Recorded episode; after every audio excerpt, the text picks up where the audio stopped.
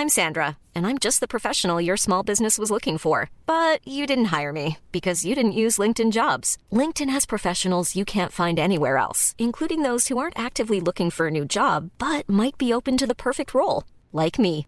In a given month, over 70% of LinkedIn users don't visit other leading job sites. So if you're not looking on LinkedIn, you'll miss out on great candidates like Sandra. Start hiring professionals like a professional. Post your free job on linkedin.com/people today.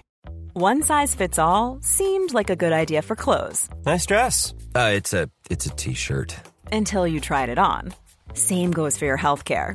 That's why United Healthcare offers a variety of flexible, budget friendly coverage for medical, vision, dental, and more. So, whether you're between jobs, coming off a parent's plan, or even missed open enrollment, you can find the plan that fits you best. Find out more about United Healthcare coverage at uh1.com. That's uh1.com. Hey Dave, Yeah, Randy. since we founded Bombus, we've always said our socks, underwear, and t shirts are super soft. Any new ideas? Maybe sublimely soft. Or disgustingly cozy? Wait, what? I got it. Bombus. Absurdly comfortable essentials for yourself And for those facing homelessness. because one purchased equals one donated. Wow, did we just write an ad? Yes. Bombas. Big comfort for everyone. Go to bombas.com slash ACAST and use code ACAST for 20% off your first purchase. Totosvenskan är sponsrade av Simor. Det är vi oerhört glada med. Nu är ju den svenska bollen äntligen igång. Ni ser Discovery Plus sändningar från både allsvenskan och superettan med ert simor abonnemang Så in och skaffa det så missar ni ingenting. Och när det inte är allsvensk fotboll som rullar eller fotboll från superettan som rullar så finns ju även Serie A, La Liga och för all del även Champions League. Och har man ett simor abonnemang så behöver man inte bara titta på massa fotboll. Där finns ju Robinson som är ute och tuffar. Det finns en färsk Beck-film. Det finns jättemycket serier. Det finns precis alla jävla filmer ifrån Beck också, vilket många där ute älskar. Jag är såklart en utav dessa. Så att in och skaffa er ett simor abonnemang. Vi från Toto-svenskan säger stort tack till just Simor. Hur... Eh, bra, bra övergång. Det är väl... vi får klippa om. Eh, vad säger det där? Eh, Okej, vänta. Så vi första frågan. Ska vi gå rakt in på? Okej, okay, men då, då är det liksom skarpt läge direkt. Okay. Ja, tack snälla. Jag får klippa här, eh, Micke. Bara så du hör.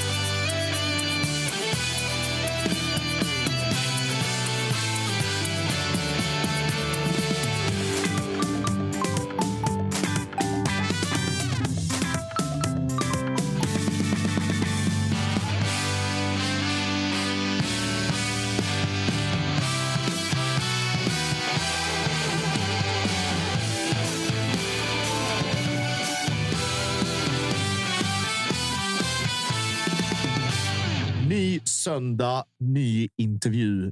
Det betyder också ny söndagsintervju. Den här gången med mig och med Freddy Arnesson som gör söndagsintervjudebut. Stort! Ja, hur kändes det där Josip? Att vara inne liksom i Djurgårdens innersta krets. Hur var det för dig? Nej, det, var, det var lite obekvämt, det ska gudarna veta. Först trodde jag att det var antingen att det var Kaknäs eller att det var något annat eh, Djurgårdsställe. Men istället hamnar man i TV4-huset någonstans långt in i någon bunker och sen så var det DIF-sköldar till höger och till vänster. Något så kallat prisskåp också som jag fick en exklusiv guidad tur av dig av där innan vi började. Men överlag eh, mycket, mycket trevlig pratstund med eh, Djurgårdens vd Henrik Berggren. Eller vad, vad ser du? Ja, men verkligen. Och det, det blir ju inte så mycket fokus på liksom det andra i klubben, utan det blir mycket fokus på hans roll i Djurgården och hans visioner, vad han ser Djurgården i framtiden och också det Djurgården han kom in i. Så jag tycker vi fick ett riktigt bra snack med Henrik Berggren som vi intervjuar idag. Ja, det var en, en bra tidslinje blandat med både liksom hans egen resa, Djurgårdens resa från att han han kom in, lämnade, kom tillbaka och sen eh, liksom ledde och, ledde och leder hela vägen fram idag. Dynamiken såklart med eh, allas vår Bosse Andersson eh, och då liksom resan som, som Djurgården har gjort både som, som klubb eh, internt, men också i, i allsvenskan i övrigt. Så att en eh, mycket spännande timme, lite mer med, eh, med Henrik Bergen som vi har framför oss och eh, så får vi väl helt enkelt önska god lyssning. Sådär då, vänner. Eh, välkomna till eh, den här veckans eh, söndagsintervju i eh, Tuttosvenskan. Och idag är jag, Freddy Arnesson, extra glad av två anledningar. Dels att jag får ta med min kära vän Josip rakt in i Djurgårdens kroppspulsåder. Och såklart är den stora anledningen till att vi är här det är för att vi ska intervjua Henrik Berggren, vd i Djurgården Fotboll. Välkommen Henrik! Tack snälla du! Första frågan i faktarutan är hela ditt namn, inklusive smeknamn och andra namn. Ja, jag heter Karl Henrik Bergen, inte med något så här konstigt bindestreck utan ett vanligt Karl Henrik Bergen. Eh, jag har väl egentligen från början har jag, har jag inte haft något smeknamn, men det är väl här i Djurgårdsvägen på något vis har kallas för ganska mycket Henke. Eh, men annars så det är inget, inget smeknamn jag använder själv och ingenting som egentligen mamma och pappa eller ens gamla kompisar har sagt. Men Henke har väl blivit lite här i Djurgården. Det var liksom aldrig nära att det blev CH. Det känns som ett rätt vanligt smeknamn när man har dubbelnamn. Nej, nej jag, jag är söderkille faktiskt från början och där hade man inga, inga såna där grejer för sig eh, överhuvudtaget. Så det låter lite Östermalmsaktigt att ha och sånt faktiskt. Otroligt Djurgårdskompatibelt att heta Karl Henrik med bindestreck. Ja, ja, ja, det, ja, det där dementerar jag helt och fullt. Hur var det att växa upp på Söder på den tiden du växte upp där? Eh, nej, men jag har haft en bra uppväxt eh, på den tiden. så Då var väl liksom, jag tror många känner igen det där. Det var Djurgården och AIK, i alla fall där jag växte upp. Eh, Hammarby var inte så stora liksom bland, bland kidsen, utan det var väl eh, efter eh, deras eh, match mot Göteborg där 82. Va? Eh, då började väl Hammarby liksom synas på skolorna och så. Men innan dess det var Djurgården eller AIK folk hejade på, i alla fall där jag växte upp. Så det Södermalm du växte upp på, det var bara Djurgården och AIK? Då? Det var Ja, liksom så- ingenting Bayern alls? Ja, lite Bayern, men, men det var Djurgården eller AIK. Men var, hockeyn var ju väldigt stor på den tiden, på 70 80-talet. där, så jag tror det påverkade också. Jag tror det är många, många som är uppväxta på Hovet eh, också har fått sina sympatier eh, via hockeyn. Och du sprang där mycket då på den Ja, tiden? ja, det var hockey på, på vintrarna och fotboll på somrarna. Så att jag började följa Djurgården tidigt, mitten av 70-talet, när jag var så här 6-7 år. Ska vi tacka dina föräldrar för ett otroligt bra jobb? Ja, tack snälla du.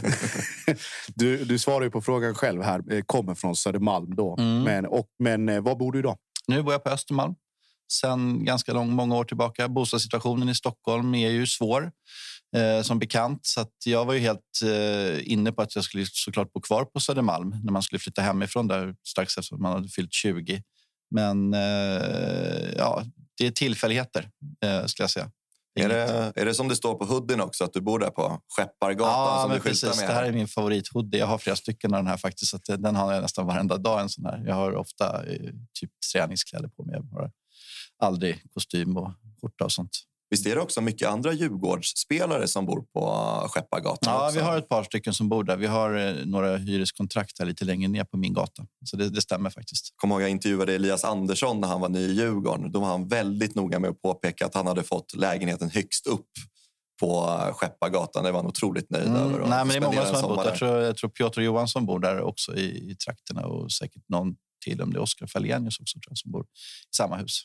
Ja, drabbar ingen fattig hör jag. Eh, Jag ska lägga till att jag bor i en hyresrätt. in, in character. Eh, vad ska jag säga? Eh, vem bor du med? Eh, Jag bor där tillsammans med två av mina barn som jag har varannan vecka. Eh, Sen har jag två vuxna barn också, så fyra barn totalt. Hur ser ditt CV ut om du skjuter brett? Så här som man ska söka jobb-CV. Ja, det så- kan vara Du ska kar- inte karriärs eller privat Ja, CV. just det. Ja, men, okay. men jag är eh, 54 år, fyra barn, ekonom i grunden. Jobbade på Finansdepartementet på 90-talet. 93 till 99 tror jag. Jobbade på ATG mellan 99 och 2001. Började jobba i Djurgården 2001. Jobbade tio år. Körde lite med Bosse och Bosse några år. Kom tillbaka till Djurgården eh, 2013 på hösten och har varit här sedan dess. Skulle jag säga att min identitet är att jag är fotbollskille i grunden. I alla liksom, hela jag är fotbollskille. Har det liksom varit det sen barnsben? Ja, att det har, varit, det, har varit, eh, det har varit det som sen barnsben. Jag spelade fotboll såklart eh, som alla andra. Och Jag tog tunnelbanan från Zinkensdamm, åkte till Hjorthagen och spelade Djurgården. Eh, var inte tillräckligt bra. Så blev väl utrensad där efter några säsonger och spelade lite söderklubbar eh, sen. Eh, men har alltid älskat att kolla på fotboll, framförallt live. Det är det roligaste jag vet. Och fortfarande det roligaste jag vet. Angående ekonomin, där, gick du på någon handelshögskola? Nej, jag pluggade, på, jag pluggade, på, pluggade på Stockholms universitet. Kommersialigaste redovisning, ekonomistyrning hette det på den tiden. På tal om pengar, eh, tjänar du över eller under den allsvenska snittlönen som enligt statistik är på 100 000 svenska kronor? Uh, jag tjänar lite över det. Mm. Mm. Vad har du i garaget? Där har jag en uh, privatleasad Golf. Givetvis sponsrad kan man ju tänka. Nej, inte sponsrad, utan vi har uh, privatleasinggrej med. Vi har ju Volkswagen som stor samarbetspartner, så jag kör en vanlig vanlig Golf. Jag låter alla mina Djurgårdsfördomar flöda fritt här. Ja, det, är, det är helt lugnt. Du kommer bli jag inte... Uh, ja, jag tror inte jag uppfyller det, liksom, Nej, det är bra. normerna för det där. Ja, det Josefs kravbildare. Ja, just det. Ja. Men det är, å andra sidan, har man Freddy Arnesson som referens så är ju allting annat väldigt odjurgården. Ja. I alla fall, eh, om, du fick, om du bara fick lyssna på en låt i resten av ditt liv, vilken skulle det vara och varför?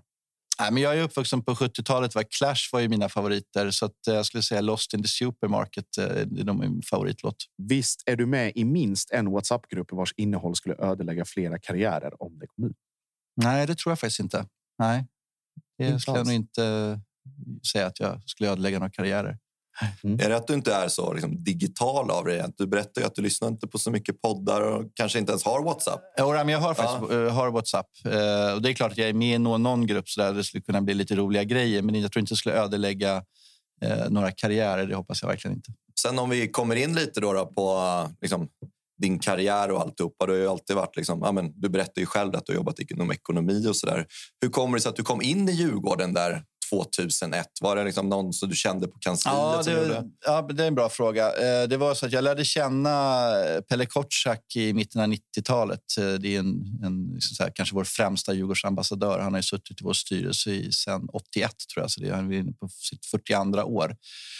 Jag lärde känna honom och sen fick jag frågan i samma veva som Djurgården gick upp i, i, eh, i allsvenskan där från superettan 2000. Det började komma in lite mer pengar i Djurgården. Det var, gällde ju svensk fotboll i största allmänhet. Superettan var ju steket och du kanske minns. Du var lite för liten då. Nej, du var för unga. Ja, men det var ju Djurgården och Malmö där som var i den första superettan och hade en batalj hela, Precis. hela året.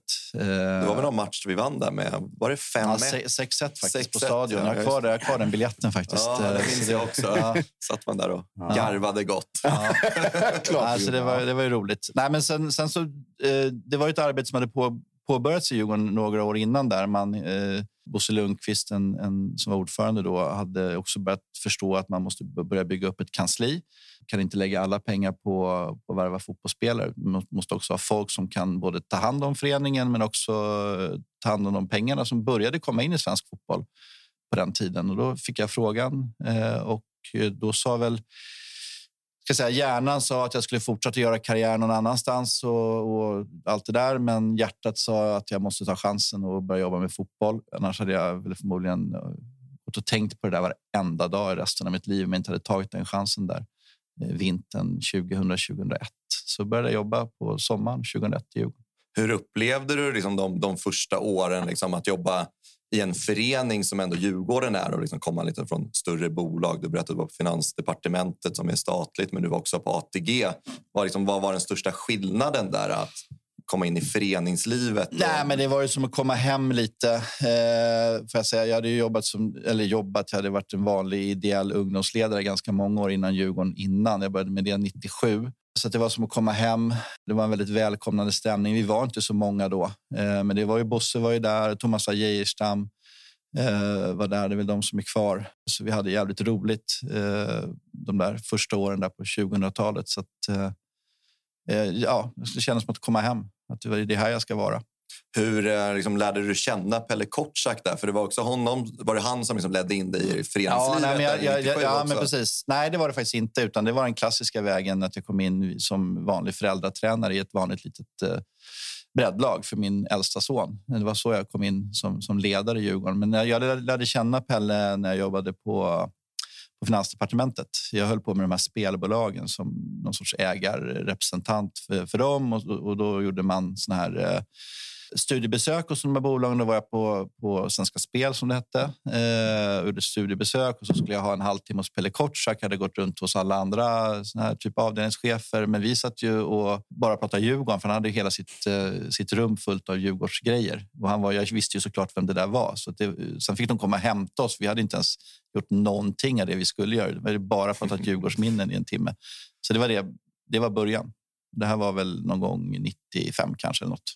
96 kanske något sånt där. Eh, jag tänker timingmässigt när du kom in där millennieskiftet där Mm. omkring och sen så när som du berättar Djurgården och Malmö kamperar i superettan. Två klassiska klubbar ska ta sig tillbaka och sen är det ju liksom ganska direkt på det så är det ju Zoran Lukic, det är Sören Åkerby, Mm. det är liksom 03 hela hela den. Uh, ska jag kalla det för balletten eller hela den verksamheten som kommer. Ska inte säga från ingenstans, men det kanske överraskade många andra utifrån. Kände du liksom när du kom in att här finns det en grogrund för att det här ska kunna gå så bra så, så fort? Nej, men alltså, jag är en ganska orolig typ. Jag, jag, nej, det kan jag inte säga att det kändes. Men det är klart att, att eh, vi visste ju att vi hade ett bra lag i superettan. Vi spelade ju en fantastisk fotboll den, där säsongen. Men det är klart, det var superettan. Man visste inte. Vi hade åkt upp och ner i allsvenskan i, känns som sen jag var liten pojke. Vi hade ju aldrig varit stabila riktigt. I alla fall var det var det min, min känsla. Så att, eh, jag var väl orolig för att det här inte skulle bära. Vi visste ju ingenting. Eh, Men sen fortsatte det bara egentligen de där första åren i, i, under 2000-talet och vi blev bara bättre och bättre. Vad var det som hände där? För det, det kom liksom, man, kommer ihåg att DIF Invest kom in och Ja. det skedde ju också, men som du är inne på, kanske ett generationsskifte också på Djurgården rent organi, vad säger man? Or, Organisatoriskt. organisatoriskt. Exakt, eh, att man liksom kanske tog in ja, men mer kompetens för man märkte att det hände någonting.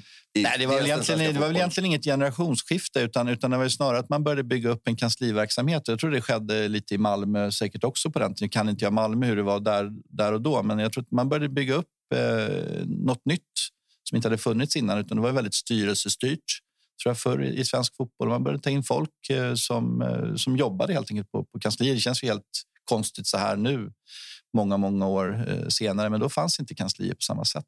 Det var, det var en annan tid, men samtidigt var början på det vi ser idag också. Tror du att just den här som, som Fred är inne på, den organisatoriska förändringen, tror du att den var vi ska säga, på något sätt nödvändig för svensk fotboll att vi är där vi är idag? Alltså ligarankingen i, i jämförelse med Europa är en sak, men jag menar att vi är ändå så pass rotade som du var inne på själv i folkrörelsen och i det ideella och i, i hela den sfären samtidigt som vi vill, vill, vi vill bli mer konkurrenskraftiga. Vi vill utmana Europa. Vi vill bli, bli mer professionaliserade.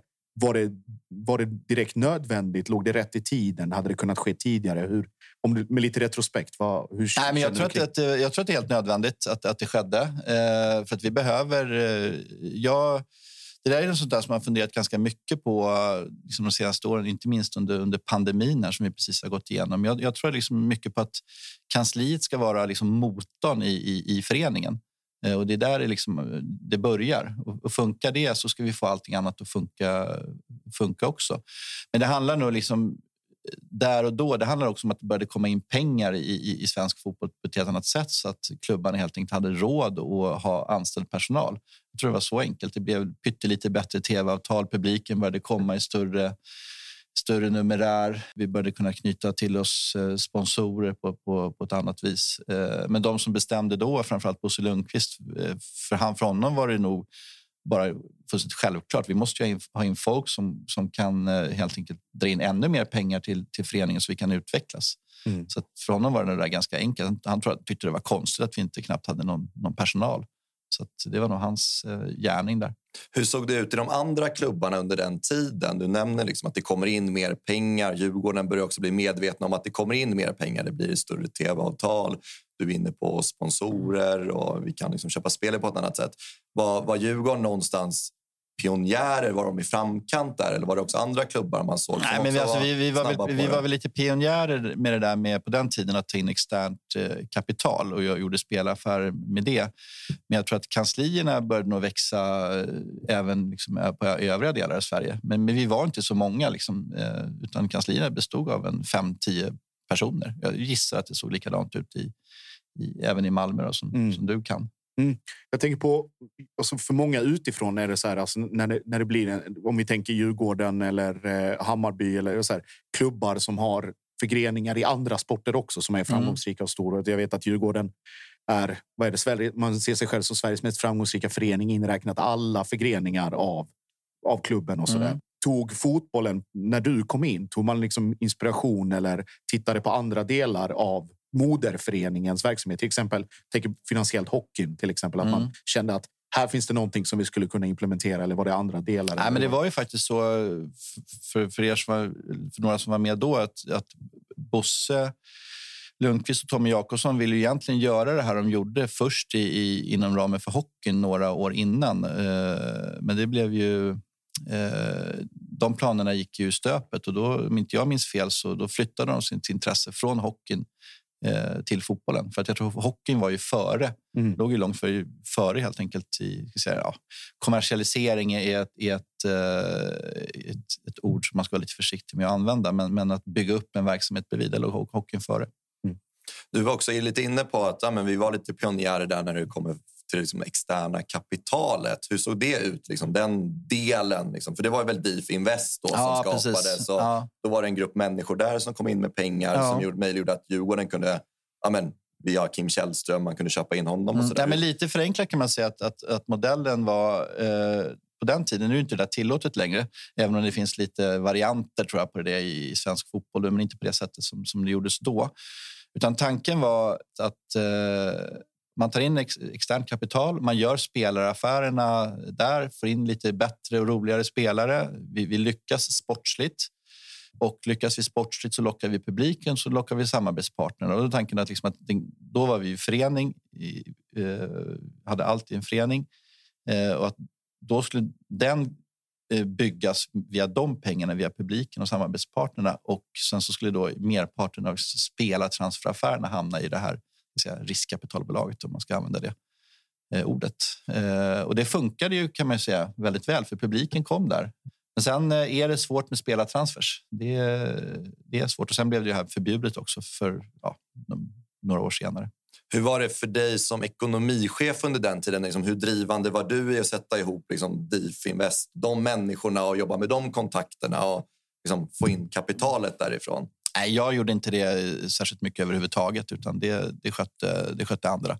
Utan jag administrerade det där så att allting blev rätt och, och pengar hamnade rätt och vi hade ordning i våra, våra böcker helt enkelt. Så jag, jag kände inte någon, alls någon av de här som puttade in de här pengarna överhuvudtaget bortsett från din utbildning och vad du fick med dig därifrån i termer av liksom kunskap och, och insikt och sådär. Vad från dina andra uppdrag har du märkt under åren att du har haft nytta av i, i din roll som, som vd? Ja, nej, men det är en bra fråga. Det är precis som att allt jag gjort innan har på något vis lett till att jag hamnat där, där, är nu. För att det är ganska mycket politik i en fotbollsförening. Och det, har jag, det gäller jämka viljor, ha lite diplomati. Eh, ibland så måste det fattas beslut såklart. Eh, och jag har ju varit på arbetsplatser innan där det har varit högst påtagligt, både liksom i regeringskansliet men även, eh, även när jag jobbade på ATG. Det är också en väldigt likt eh, fotbollsvärlden. Det är väldigt mycket olika intressenter som vill ha, ha, ha del av, av kakan. Så jag har väl, säga, en bakgrund inom någon sorts eh, så här, eh, ja, en miljö som är lite politisk. Men om man kollar också tillbaka på de där åren, liksom, ja, men vi har 02, vi har 03, vi har 05. Sen, sen, vad som hände med Djurgården efteråt, det kommer vi komma in på. Men när du ser tillbaka på den tiden, hur ser du tillbaka på den tiden? Liksom, ja, men rent så här, men just att man tog in externt kapital som gjorde att när vi sålde spelare så kanske inte alla pengar inte alls mycket pengar kom tillbaka till Nej. Djurgården som förening. Hur ser Nej. du liksom tillbaka på den satsningen som skedde där? Det har gett otroligt mycket lycka till många djurgårdare. Ja. Men om man ser tillbaka på det, hur var liksom den, den tiden i, mm. föreningen? Uh, ja, jag glömde faktiskt säga en sak när vi, när vi pratade om det här förut. Det handlade ju, för någon som bestämde då, det, vilket var egentligen kanske allra viktigaste var också att liksom riskminimera verksamheten i, i föreningsdelen. Det var väldigt viktigt, så att den skulle kunna bygga upp sig lite försiktigt bredvid. Eh, så att riskminimeringen var, var central. Risken tog investerarna. För vi hade ju inte egentligen några som helst resurser att ta den där risken. Men tillbaka till din fråga som du ställde nu. Så att jag, nu, nu är det ju, ja, över 20 år sedan. Men det var, eh, det var en väldigt nybyggaranda som jag kom in i när jag kom in på, på kansliet. Eh, utan det, det var kanske det jag bäst, så jag bäst beskriver det. Det var ett nybyggande göra nya grejer, nyfiken på hur man skulle kunna utveckla vår förening och så jobba väldigt, väldigt mycket och väldigt, väldigt hårt. Vi hade väldigt, väldigt roligt. Vi som jobbade där då. Eh, och sen så är det klart att det, det här skimret som man har den här tiden, det underlättades av att vi vann väldigt mycket fotbollsmatcher och titlar och, och började åka ut i Europa och spela. Det, det, är klart att det är 20 år sedan, men det, jag minns ju de där åren med, med glädje såklart.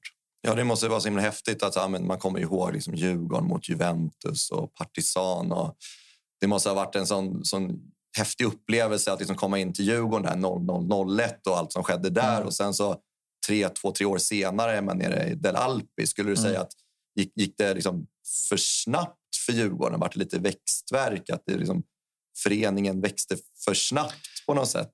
Eh, nej, men jag tror att, eh, att eh, du har rätt i det. Eh, kanske inte växte för fort, men jag tror att det är otroligt viktigt att du är ödmjuk när det går bra. Eh, och vi tappade väl lite fotfästet eh, och sen så kommer smällen. Och då är det väldigt, väldigt svårt att, att, att hämta sig. Det kan ta många, många år. Det är väl vi, vi är ett exempel på. Det är nästan alltid någon förening som, som hamnar i det där problemet. Så jag tror den här liksom ödmjukheten, vi kanske kommer tillbaka till det, men liksom för att det här är svårt eh, och det är svårt att leverera eh, varje år. Då, jag tror den ödmjukheten är helt nödvändig för att du ska lyckas över tid. Ja, för vi har ju en period där 02, 03, 05. Det är väl tre SM-guld och två Svenska cupen-guld. Du är också inne på det. Smällen. Vad, vad upplever du liksom när du benämner den här smällen? Vad är det som händer i Djurgården efter den perioden där 05 och, och framåt? ja, vi hade ju några år till när vi var hyggligt bra faktiskt. Men sen så jag skulle nog säga att vi, att vi eh, fick lite hybris. Vi, vi satsade ganska hårt på att komma ut i Europa eh, och göra det ännu bättre där. För även om vi gjorde några bra år i Europa så nådde vi inte liksom hela vägen och Eh, vi tappade helt enkelt fotfästet och kunde inte liksom koncentrera oss eh, liksom på alla arenor eh, samtidigt. Därför jag fortfarande tjatar om nu. Jag får ju den där frågan. Ja, nu ska ni satsa stenhårt på, på Europa nu när ni kommer ut. Nej, absolut inte. Det är allsvenskan som är prio ett. Eh, absolut. Och Europaspelet är, är en bonus eh, som vi ska såklart försöka göra så bra som möjligt i när vi, när vi väl är där. Men det är allsvenskan som är, är prio och det, det är mycket de lärdomarna som eh, jag har tagit med mig från början av 2000-talet. Där. Hur mycket av det där försökte du liksom påminna folk om här runt omkring dig, men även i andra sammanhang. Det Behöver inte vara inom klubben, men även utanför att ja, ja, det, det går bra nu, men vi får inte glömma vad det var som gjorde så att vi hamnade där vi var innan. Alltså det här att det ligger i någon, någon slags kollektivt medvetande om att är vi inte ödmjuka den här gången så kan det gå lika fort åt andra hållet. Mm, nej, men jag tror att, eh, att eh, personalen här är fullt medvetna om vad vi står i det. Eh, styrelsen också, men, men samtidigt är ibland så kanske jag är lite för försiktig så man måste också hitta, hitta en balans i det där. Att man både liksom satsar men samtidigt man gör det på liksom ett ödmjukt eh, sätt. Det, det är väl tricket och det, jag brukar säga det till till alla liksom att eh, egentligen handlar det för min del och för Bosses del och för styrelsens del. Det handlar egentligen om bara en enda sak. Att hitta den här balansen mellan, mellan sportslig satsning och, och ekonomi hittar du det, liksom, den balansen då, då har du goda förutsättningar att lyckas. I kombination med att du eh, håller, håller sams i, i din förening. Det är, det är helt avgörande med alla olika viljor och intressenter. Att man, och då finns det en jäkla kraft som man kan eh, använda för att nå framgång. Det är ja. de grejerna som det är det som i slutändan. Jag tror många, om ni frågar mina många andra liksom ledare som har varit med lite längre så skulle de säga exakt samma sak. Ja, vi kommer komma in lite där på att du är lite försiktig och liksom lite din, ditt arbetssätt tillsammans med Bosse och sådär. Men, men om vi kikar tillbaka liksom på det som händer där efter 05, eh, om man ska vara lite efterklok. Finns det någon så tydlig händelse eller något beslut som du minns tillbaka på att här, fan, vi skulle gjort annorlunda där för att liksom, bibehålla den swooshen vi hade under de åren framåt, egentligen fram till ja, 2019. Nej, men jag tror att det här Europaspelet är centralt eh, i, i historiebeskrivningen. Att, att, att det var, blev för mycket fokus på Europa istället för fokus på allsvenskan. Det tror jag är för att eh, jag kommer ihåg när vi åkte ut mot Roshamber och där något, något år. Det var precis som att hela jorden hade gått under. Vi hade fortfarande massor att spela för i, i allsvenskan. Och även den där matcherna mot Juventus, eh, även om de var fantastiska på alla vis, eh, framförallt bortamatchen då när vi spelade 2-2 så vi tappade det lite där och trodde att vi skulle bli någonting som vi inte, absolut inte var. Och, eh. och när du menar tappar, var det liksom eh, snacket i omklädningsrummet eller var det liksom kring hela föreningen? Nej, men det, det, det var nog kanske inte omklädningsrummet utan, utan det var nog snarare vi som vi andra som började prata Europa. Det, vi får ta på oss uh, allihopa det där. Fel fokus skulle jag säga. Uh, tappade ödmjukheten. Och det, det, känns ju också någonting som allsvenska klubbar kanske har landat lite mer i det här. För det har alltid varit den här drömmen om, om Champions League. Och man minns ju också, ja, men, vi har ju AIK var i Champions League, vi har Helsingborg var i Champions mm. League och sen har vi Malmös framgångsresa de senaste åren. Men varit lite mm. mycket fokus på att så här, fan, vi ska nå det här Champions League-gruppspelet. Mm. mm. Att, att det varit, varit, varit för mycket det helt enkelt. Ja, där och då eh, blev det det. Vi var inte redo för det. Vi hade inte riktigt den, liksom, heller den ekonomin att göra de eh, satsningarna. Så, så att, eh, det, det, var, det var Europaspelet skulle jag säga, som störde oss. Och vad, vad händer i Djurgården där då, efter 06-07? För du, du lämnar ju Djurgården 2011 eh, ja, som precis. ekonomichef. Ja. Det... Eh, nej, men det, började ju med att, att eh, Bosse, Bosse, Andersson slutade där 2008, tror jag. Under buller och bång, får man säga. Och då, är klart, då, då tappade vi mycket av, av hjärtat. Det måste jag säga. Det var otroligt ledsamt, även om jag, jag stöttade honom då och, såklart. Men vi, vi tappade själen. Eh, och sen så var det väldigt rörigt. I, vi hade röriga årsmöten, det var rörigt i styrelsen. Bosse Lundqvist slutade också och sen var det ganska många år när vi liksom eh, levde liksom i efterdyningarna av att de två eh, hade slutat. Det var ändå, ändå de två som hade byggt eh, det Djurgården som var... Sen så är det klart att jag många andra också, men de var ju de centrala personerna som gjorde eh, våra framgångar där i början av 2000-talet. Så att eh, efterräkningen av det tog många år. Hur var klubben förberedd? Eller fanns det någon, någon åtgärdsplan eller någon tanke kring att om de här två försvinner? Fanns det på kartan eller var det kom det som en överraskning eller nu utifrån perspektiv mm. såklart.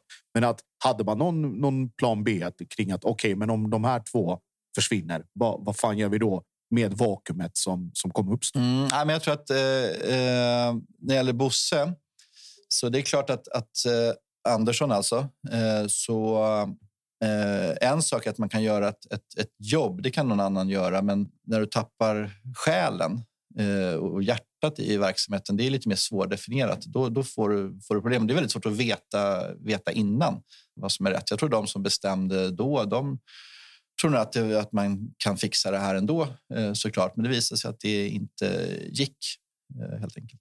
Mm. Hur, eh, du nämnde Bosse nu också. Han slutade i Djurgården 2008. Hur nära mm. är du Bosse Andersson då liksom, i er relation? Både privat men också yrkesmässigt på Djurgården? Hur Nej, men vi hade lärt känna varandra där. Vi hade jobbat tillsammans. Jag kände inte Bosse innan eh, eh, jag började jobba i Djurgården. Utan då var ju han bara en, en, ja, en, en fotbollsspelare som man, hade, som man älskade att, att titta på när han spelade i Djurgården. Eh, men jag kände inte honom. Jag tror att vi ganska snabbt kom fram till att vi passar för varandra. Han är ju mycket mer utåtriktad och entreprenöriell än vad jag är. Medan jag är mer försiktig och, och förhoppningsvis hyggligt omdöme. Eh, att vi passar, varandra, passar ihop i just det som jag pratade om innan, hitta den här balansen mellan, mellan sport och ekonomi. Där det blev en bra match helt enkelt. Så vi var bra vänner redan när han eh, slutade, även om vi inte var lika nära vänner då som vi är, som vi är nu.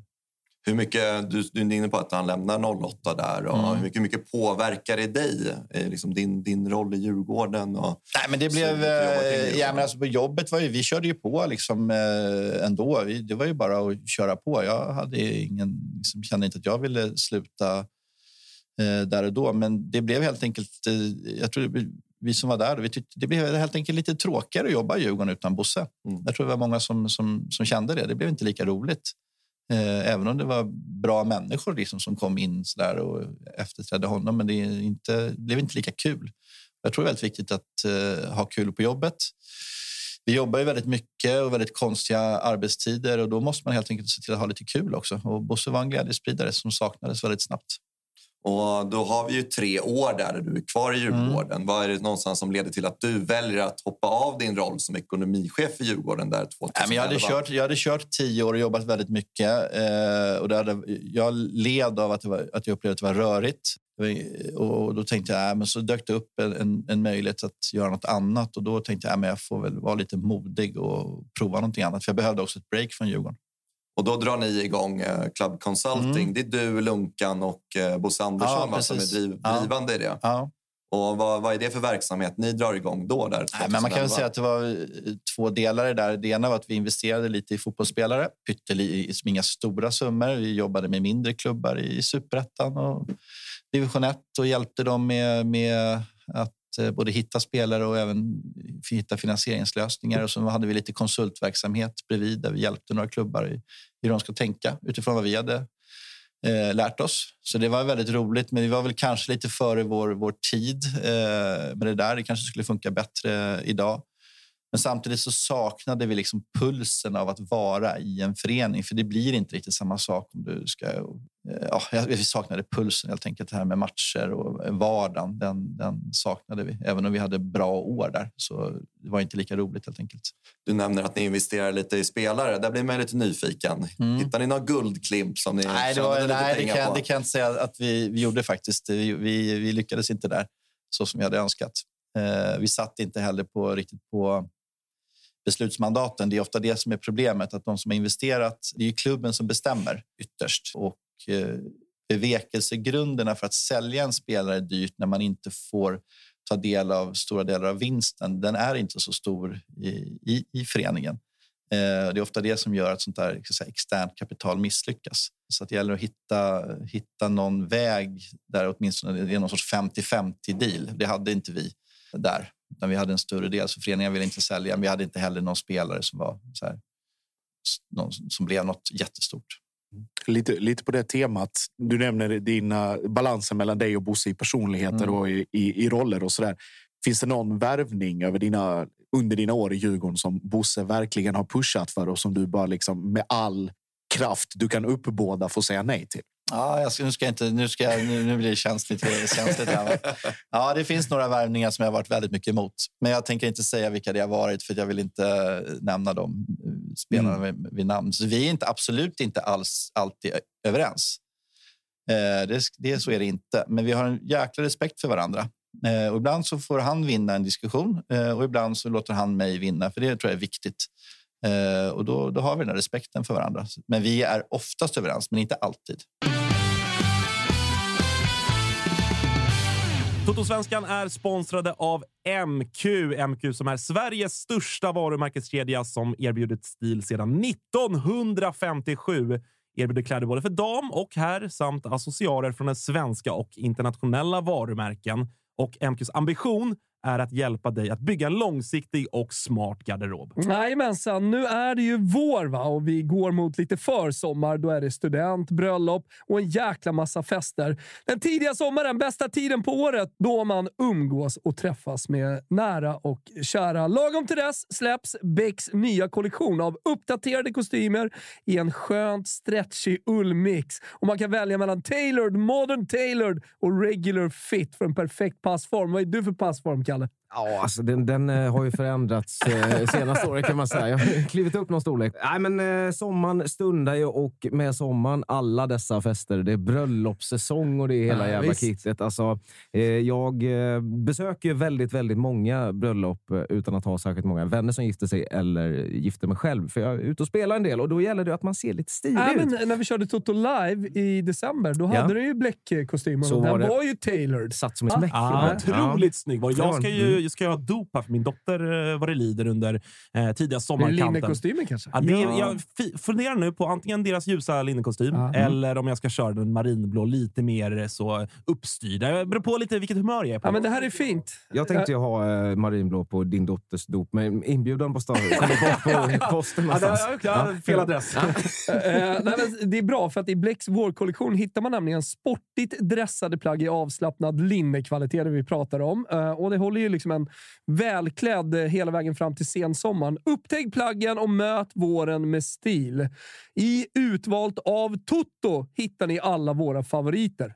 Vi mm. har också en eh, rabattkod. Jajamän. Toto20 som gäller på MQs egna varumärken. Toto20 alltså. Och den här koden kan man använda fram till den 26 april. Och den gäller på deras egna varumärken Bondelid, Bleck och Dobber och så vidare. Glöm inte bort sneakers-tvätten. Har du sneakers som behöver lite extra kärlek nu, lämna in dem i butiken så får du tillbaka dem i toppskick. Sneakers-tvätten ger kärlek till alla typer av slitna sneakers och ser till att dina favoritskor blir som nya igen. Och den finns tillgänglig i alla MQ Market-butiker. Vi säger stort tack till MQ.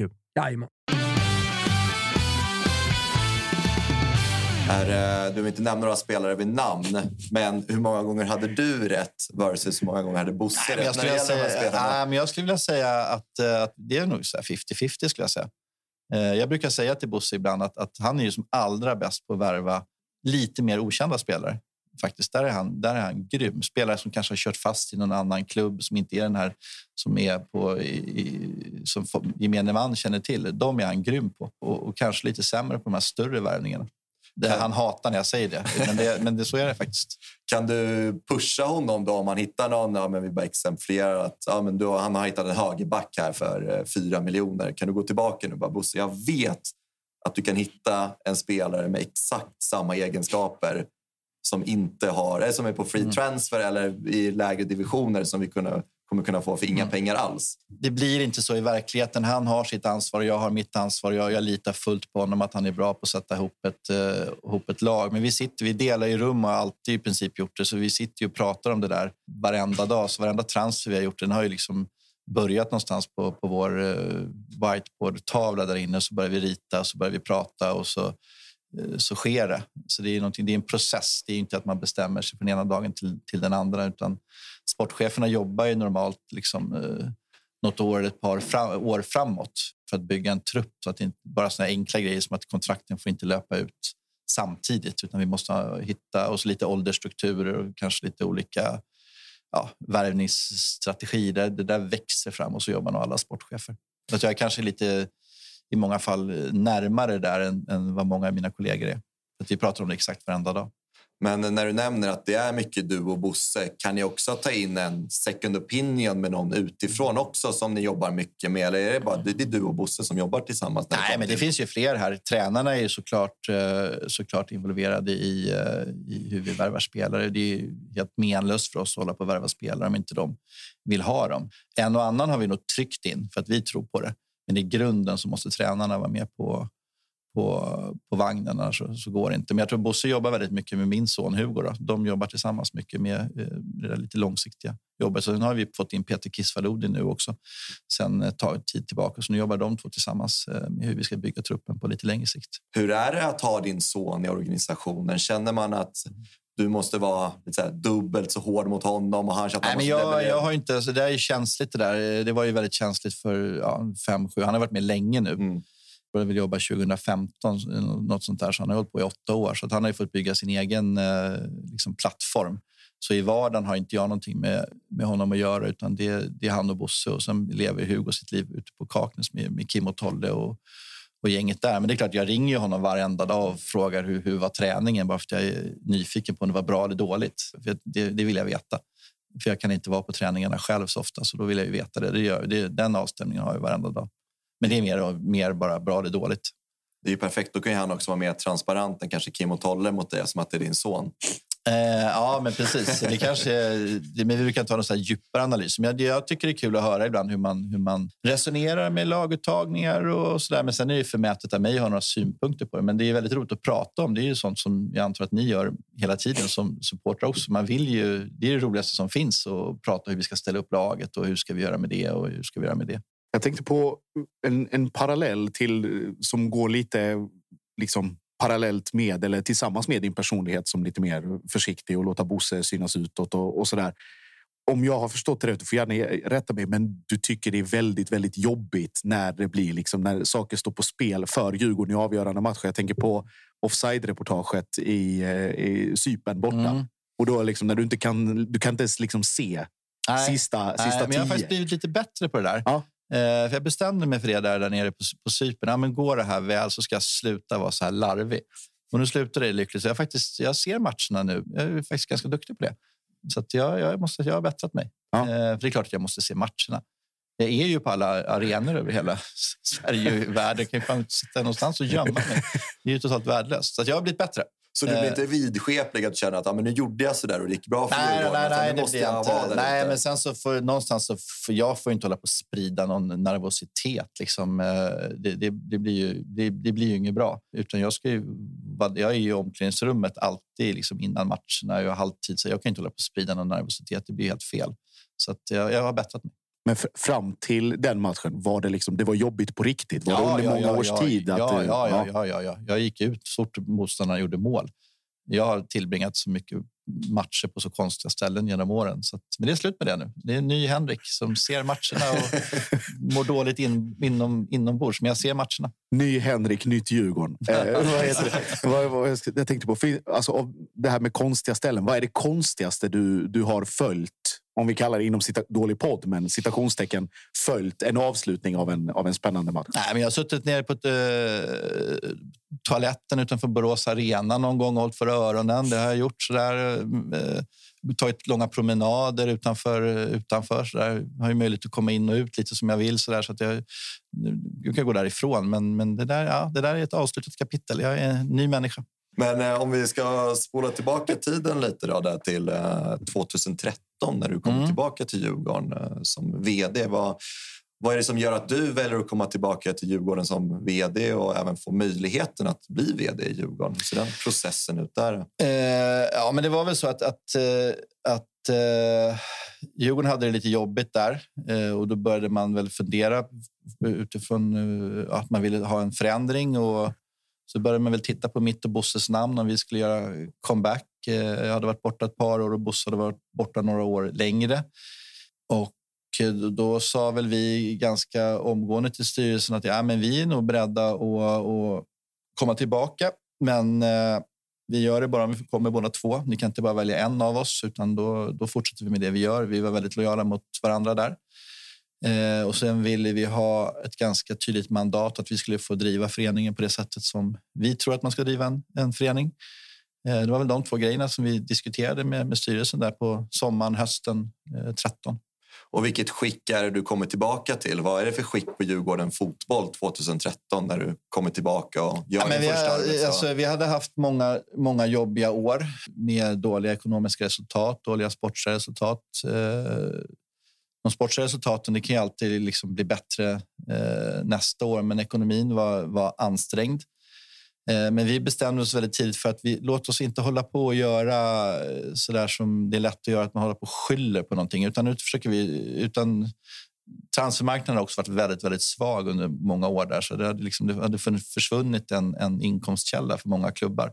Så att, vi, vi, vi, vi försöker göra på vårt sätt helt enkelt och inte titta bakåt utan snarare eh, bara se framåt och göra så gott vi kunde helt enkelt. Det var utgångspunkten. Så inga, inga syndabockar. Jag tror det, det är lite för enkelt att hålla på och skylla på, på andra. Det, jag gillar inte det. Det är så lätt. Liksom, så fort det går, går det lite emot så ska man hitta en syndabock. Jag, jag vill gärna undvika det. Vad är de största liksom, förändringarna ni gör direkt i Djurgården som ni ser? För ni kommer in med en ganska ja, men, tydlig vision. Du vill ha mycket mandat. Bosse vill ha mycket mandat. Vad är liksom, de största förändringarna ni gör i Djurgården ganska direkt när ni kommer in? Nej, men vi gör väl egentligen ingenting så där direkt, utan jag tror att eh, vi, vi, framförallt Bosse var en välkänd profil i, i Djurgårdskretsar. Jag var ju helt nobody, eh, men jag tror att kanske några visste vem jag var. Att, att, och jag tror att vi fick... Eh, vi hade liksom för lite förtroendekapital med oss in i och med att vi hade varit här länge. Jag tror båda alla betraktar oss som liksom innerliga djurgårdare. Det var väldigt viktigt. Eh, så vi fick kanske lite längre tid på oss än kanske vad andra hade fått för att vi hade en historia i, i föreningen.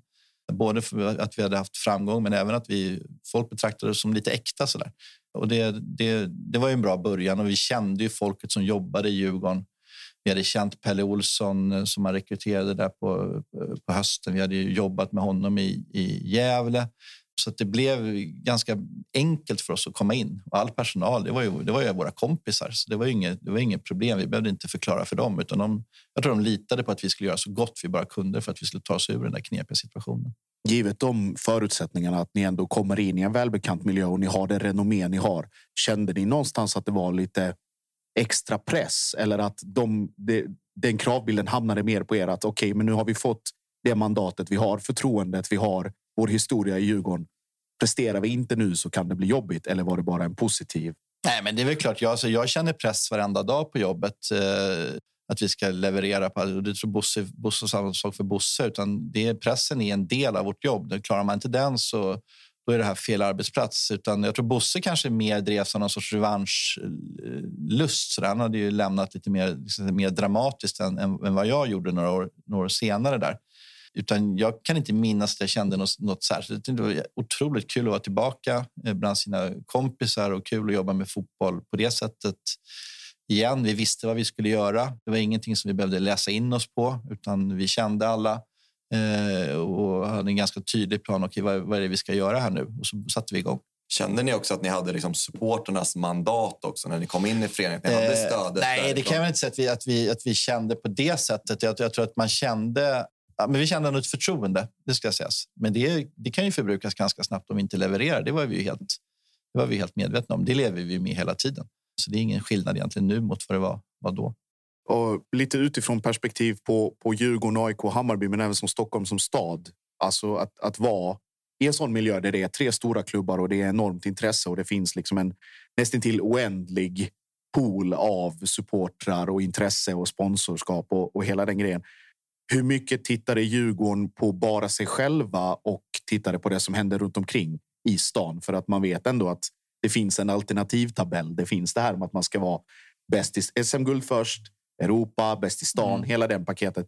Fanns det någon, någon tid att eller möjlighet eller ork att betrakta de andra lite vad de gjorde? Eller var det bara fullt fokus Djurgården? Nej, men jag tror att det, det där är en bra fråga. Eh, jag, jag vårt fokus är Djurgården. Eh, sen så är det klart, det kommer ju till oss eh, i och med att vi är, vi, vi är ju engagerade i svensk fotboll på många olika vis. Mycket information kommer ju till oss hela tiden om hur andra gör och någon är bra på det och någon annan är bra på något annat. Så det, det, det kommer in där i bakhuvudet. Men, men, men vi försöker verkligen, verkligen försöka fokusera på oss själva.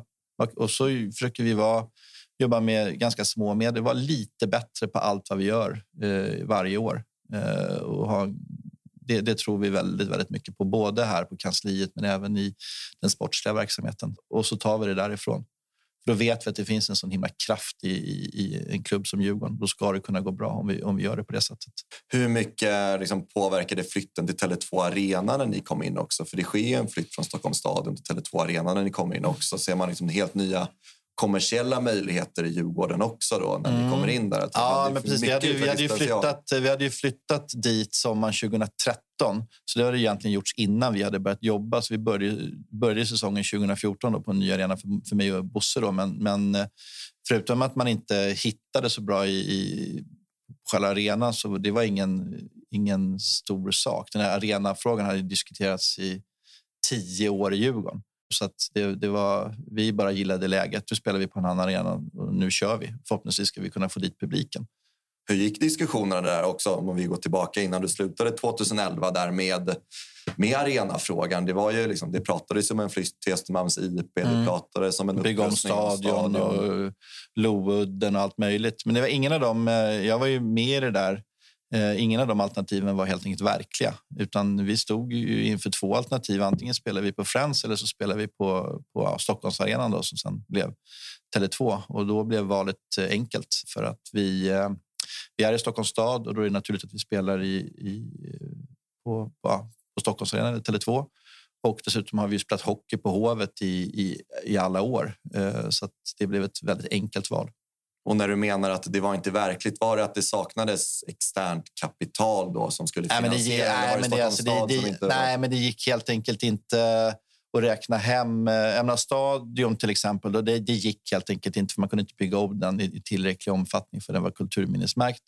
Och de andra alternativen eh, som var på bordet, det räckte med att titta på första sidan på de utredningarna så kunde man konstatera att det här, det här håller inte ihop eh, driftsmässigt. Vi kan aldrig ta den risken. Och, även om vi hade haft massor av extern finansiering så hade inte vardagen gått ihop ekonomiskt eh, för oss. Hur ser den, om vi liksom äger strukturen kring Tele2 och såklart Djurgården har en del att säga till om, Hammarby att säga till om. Hur har den relationen sett ut över tid? Har ni fortfarande samma pull power om man ska använda det uttrycket eller mandat eller har Djurgården liksom flyttat fram sina positioner i diskussioner med Stockholm Live eller Access? Mm, nej, men vi har ju haft samma avtal i princip. Det går Ja. ut nu faktiskt det här året så att vi sitter just precis nu och diskuterar med dem om ett nytt avtal från 2024 och, och framåt. Och vi och Hammarby har ju ex- samma avtal, betalar liksom samma hyra och samma för biljettsystemet så de är väldigt speglade. Jag tror, nu vet jag inte, men jag skulle tro att AIK har något liknande avtal på Friends för de har ju samma. vi- Det är ju samma operatör på alla för alla tre klubbarna eller bå- båda arenorna. Så eh, det blir en spännande diskussion under det här året för att se om vi kan komma fram till någonting som blir ännu bättre för oss, hoppas jag. Vad, vad känner du att ni kommer trycka på i det nya avtalet? Nu har man ändå haft de här tio åren på Tele2 Arena och man kan utvärdera allt ifrån ja, men, kiosker till arrangemangen till hur det fungerar för er på arenan. Men Vad, vad känner ni kan bli, kan bli bättre med... Nu ska vi väl inte förekomma de diskussionerna eh, med, med, med Stockholm Live, men det är väl klart att, att eh, vi känner att eh, kioskverksamheten behöver bli bättre. Även hospitality-delen i, i, vissa delar. Även om jag har väldigt, väldigt stor förståelse för de problem som, som finns. Eh, att få en vettig verksamhet när det gäller det, i och med att det är så ändå relativt sällan mot en vanlig restaurang som de bedriver verksamhet. Så att det, att det blir mycket ny personal och, det och så där. Jag fattar det. Men likväl så tycker vi att eh, det behöver ryckas upp eh, ordentligt. Dessutom tror jag att det kommer bli diskussioner om, om eh, liksom anpassningen av arenan utifrån nya Uefa-krav och så där som, som rimligen eh, inte vi ska betala för.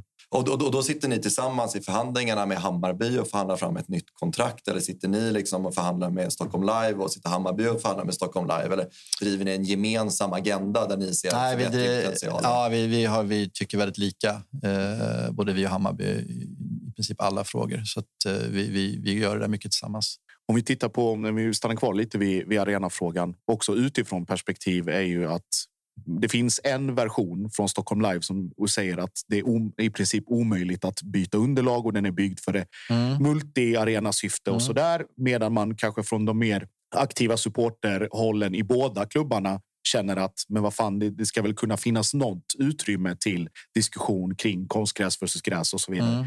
Hur, hur ser Djurgården på den frågan och vad har liksom klubbens hållning varit i de diskussionerna om det ens har funnits några? Nej, men de där diskussionerna har, har funnits. Vi har till och med fått motioner på våra, till våra årsmöten om att det ska läggas, läggas gräs. Så att jag har lagt rätt mycket tid på att utreda, utreda det där. Eh, och eh, utifrån vad jag har fått till mig så är det inte möjligt mer än under en kortare, kortare period kan man lägga in naturgräs. Det hade man ju tänkt faktiskt att göra om vi hade fått det här dam-EM 2025. Då hade man kunnat lägga det under en, under en månad.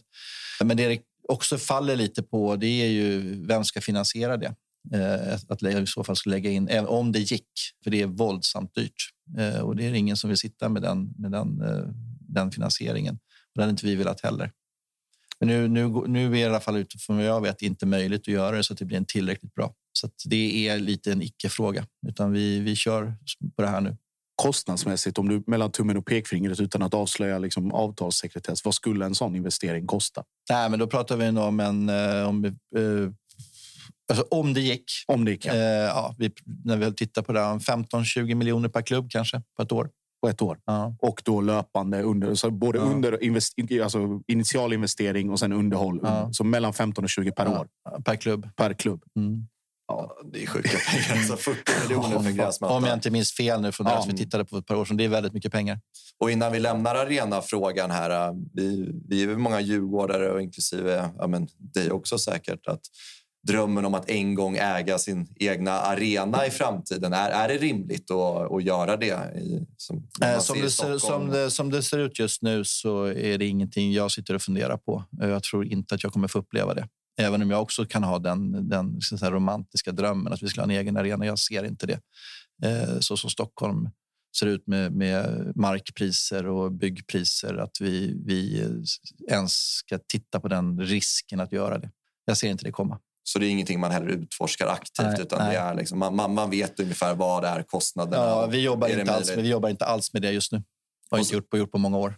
Och sen så blir min roll att dra tillbaka tiden lite. Men då går vi tillbaka till 2013 och allt som Mm. händer där. Det är, du är inne på att det är en väldigt sargad ekonomi. Och man ser ju här i efterhand att det, det sker en del lyckade liksom, spelarförsäljningar. Mm. Det är Olunga, Sam Johnson, Mm. Kadewere lite senare. Hur viktiga är de för Djurgården, just de försäljningarna? Och Nej, de är, helt, läget?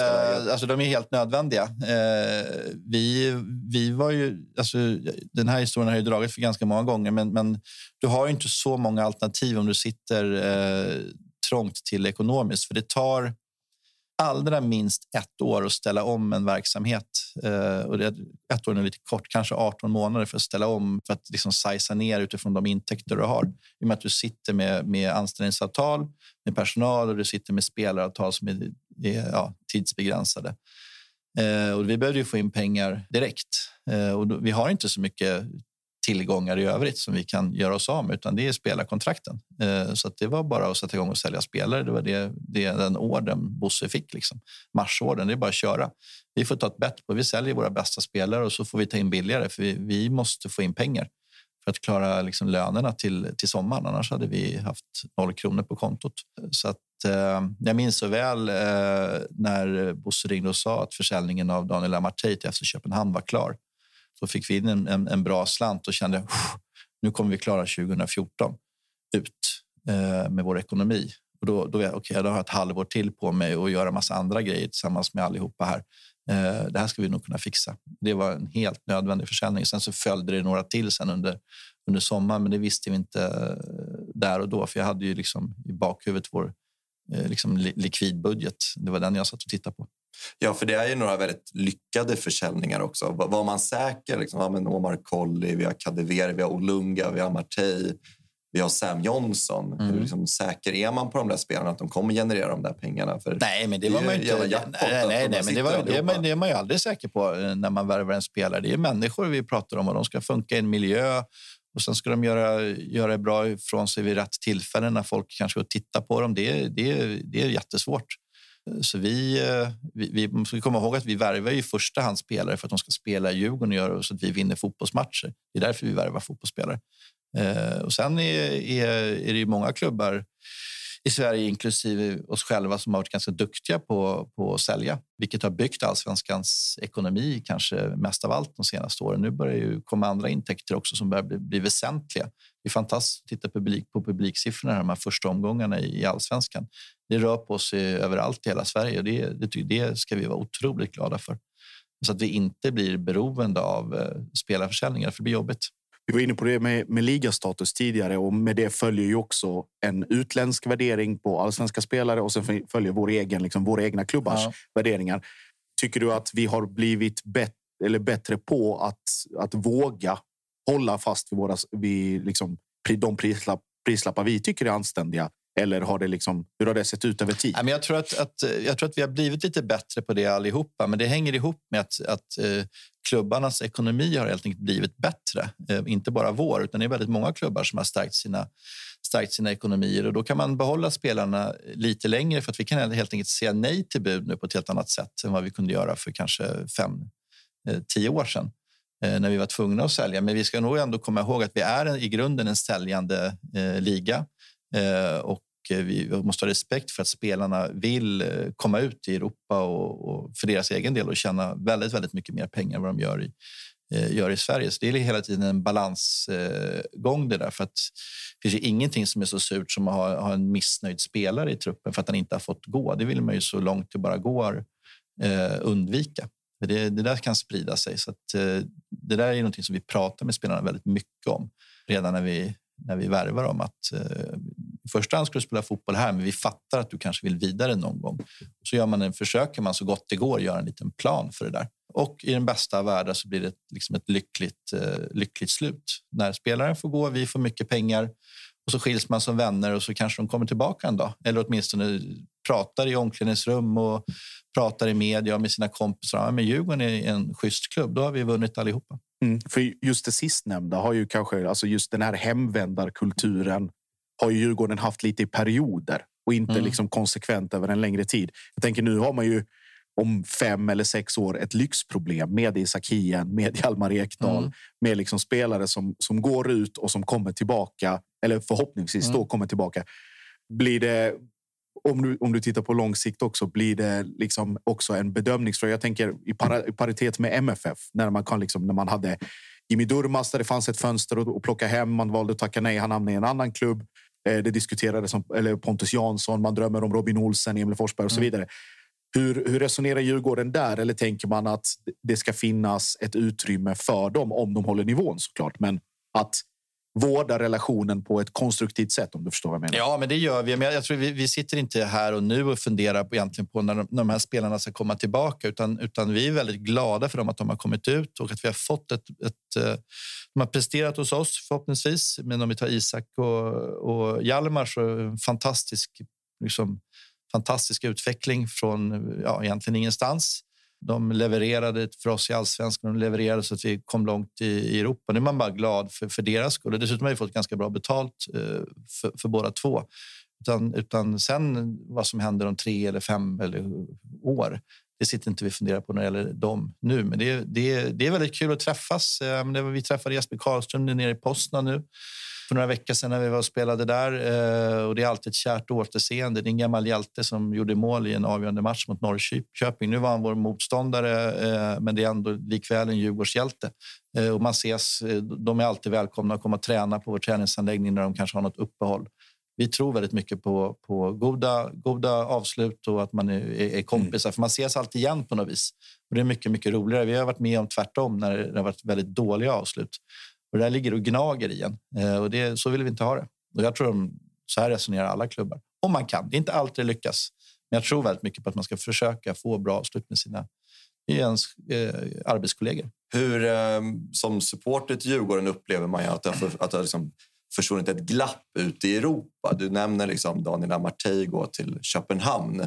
Hade Daniel Amartey spelat i Djurgården idag då känns det som att Köpenhamn hade inte varit aktivt. Alltså hade inte varit intressant för en Djurgårdsspelare att gå till. Nu känns det som att man är intresserad av att gå till en högre hylla för att man får allt det där som man får i FCK får man i Djurgården nu. Man är ett topplag, man är med där uppe. Det investeras mycket i truppen. Vi får uppleva Europaspel. Upplever du också att liksom den Ja, det, det steget har försvunnit? Ja, det kanske inte har försvunnit helt och fullt, men, men det, det är klart så som du säger. Vi hade ju aldrig, eh, som med, utifrån den situation vi har nu, sålt för de summorna heller. Det hade blivit alldeles för dyrt, tror jag, även för FC Köpenhamn att köpa den typen av spelare. För oss, vi hade helt enkelt haft möjligheten att säga nej. Eh, det är det det handlar om, att man vill ju öka sina frihetsgrader. Eh, och vi hade inte frihetsgraderna då.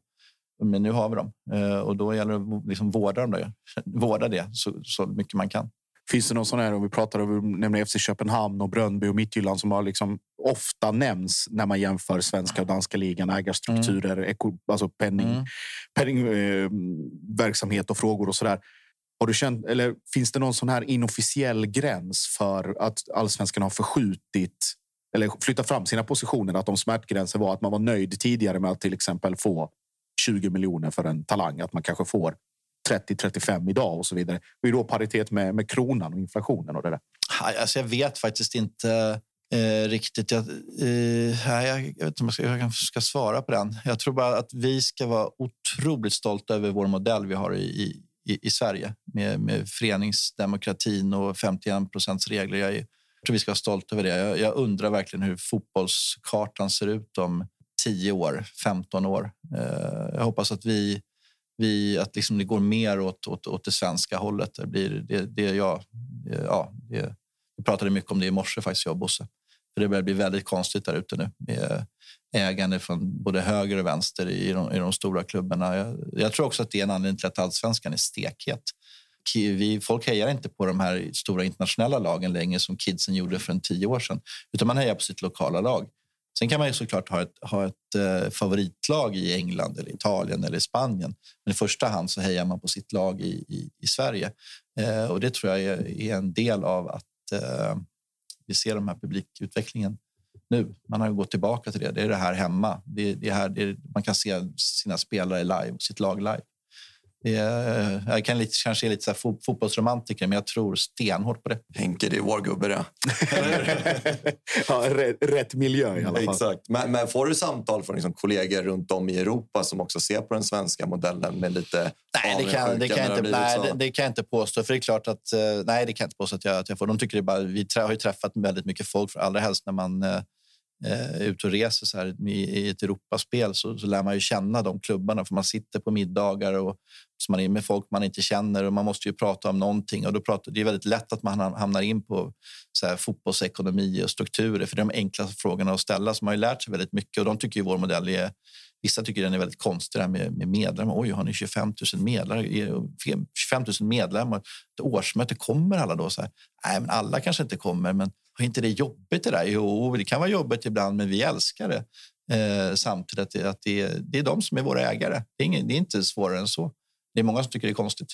Vart ser du den svenska fotbollen om tio år? Du var lite inne på det, att man är lite orolig vart den eventuellt kan vara om 10 Nej, jag, är inte så orolig för den svenska fotbollen. Jag är mer orolig för, för kanske för den liksom, europeiska fotbollen. Att eh, liksom, du håller på att spåra ur, känns det som, eh, ibland. Utan jag tror att vi, vi ska bygga, bygga på vårt sätt publik till arenorna, eh, bygga det därifrån. Och då kommer vi få större medieavtal, vi kommer få större samarbetspartner och jag tror att vi kommer också kunna lyckas få fram bättre spelare och så förhoppningsvis är det många klubbar som lyckas ute i Europa så vi tar del av de pengarna också.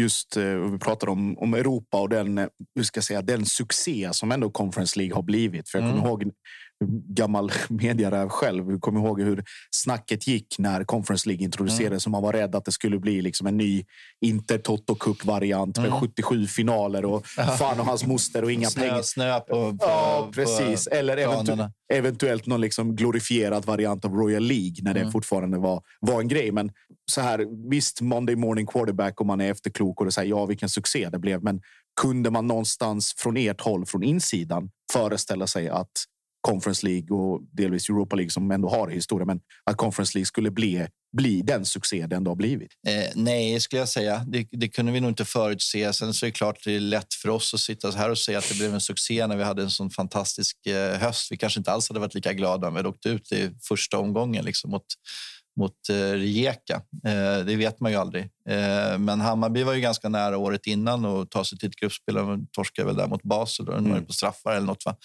Eh, och vi gjorde det bra i år. Man kan i alla fall generellt säga att vi konstaterar att, att vår liksom, slagstyrka passar ganska lagom i, i, i, i Conference League. Det, det, får man ju säga. Och eh, det tror jag liksom, om vi har lyckats, Hammarby nästan lyckades, ta sig till ett gruppspel så tror jag många klubbar här ute i Sverige känner shit, då kan vi också göra det och göra, göra det bra.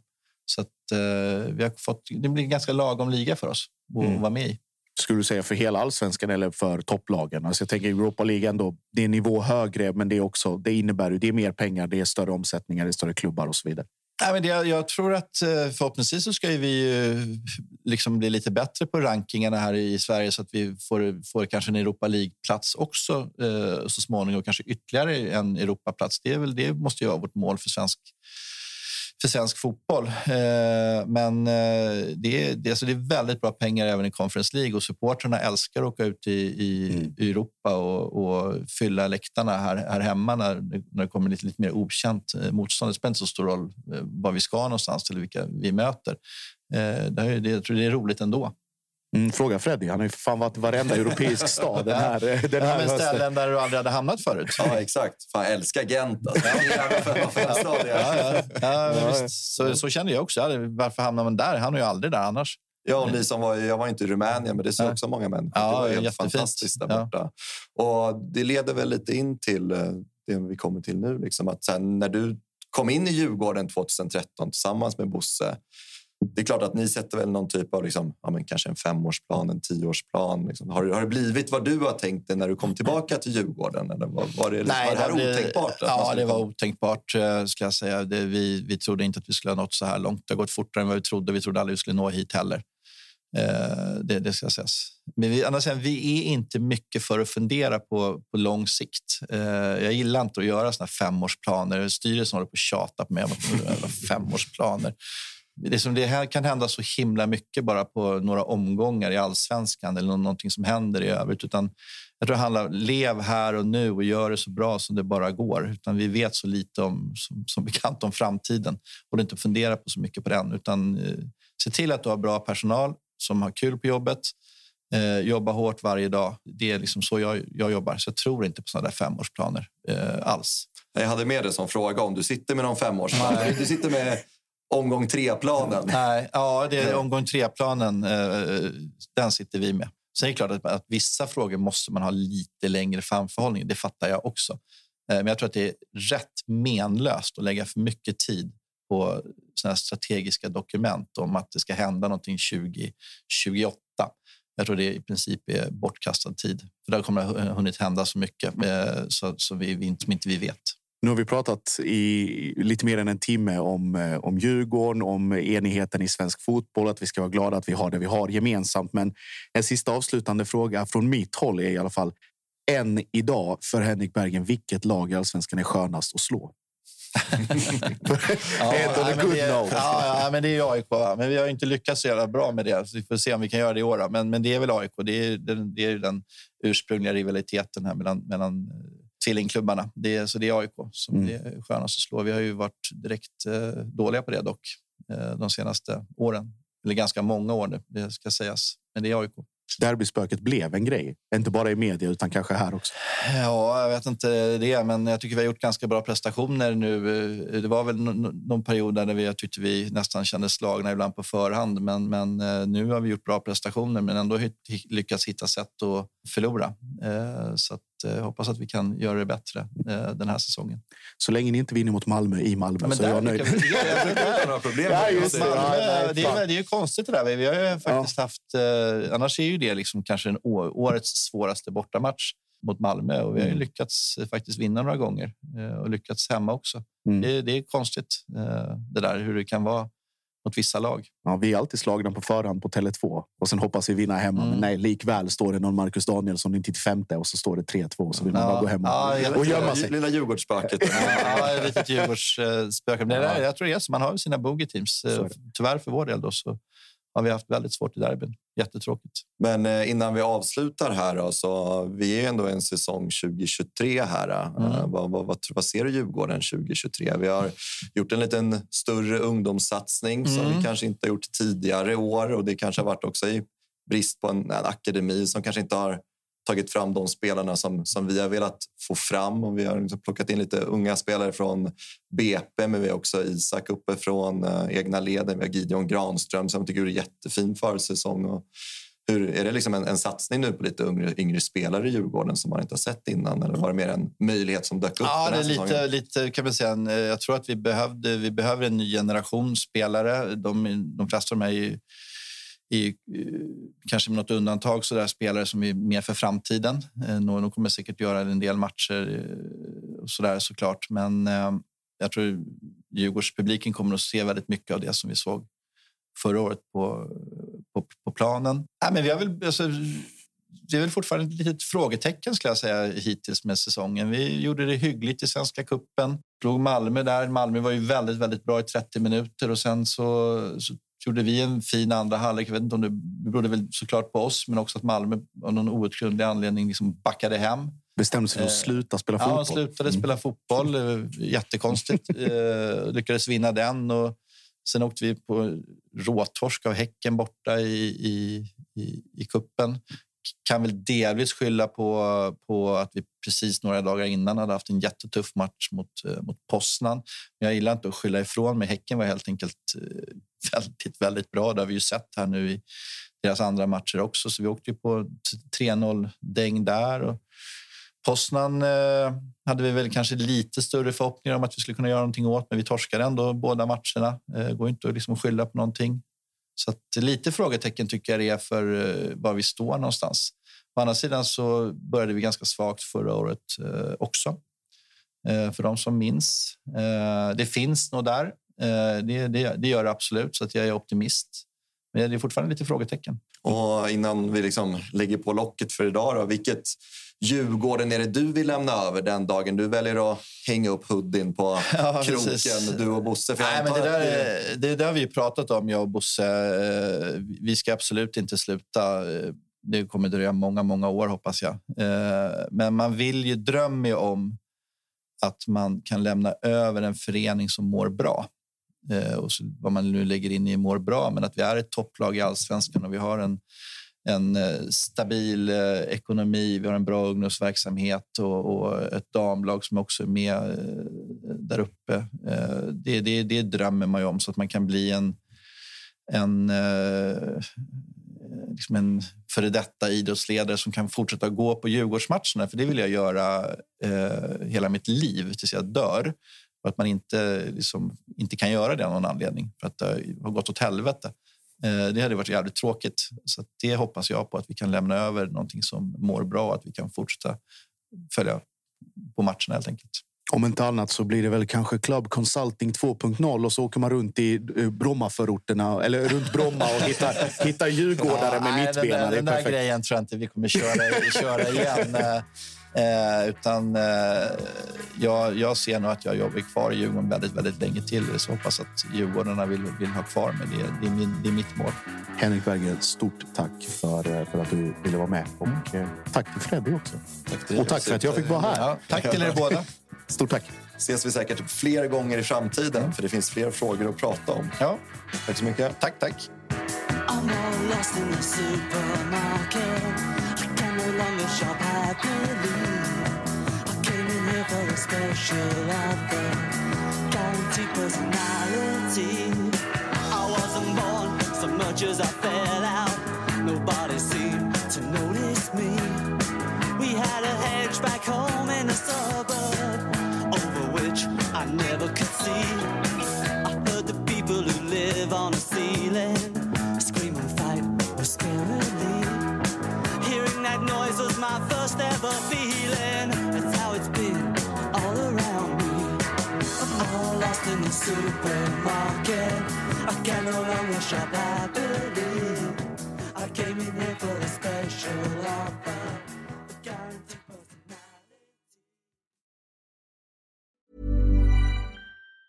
Mom deserves the best, and there's no better place to shop for Mother's Day than Whole Foods Market. They're your destination for unbeatable savings, from premium gifts to show-stopping flowers and irresistible desserts. Start by saving 33% with Prime on all body care and candles. Then get a 15-stem bunch of tulips for just $9.99 each with Prime. Round out Mom's menu with festive rosé, irresistible berry chantilly cake, and more special treats. Come celebrate Mother's Day at Whole Foods Market.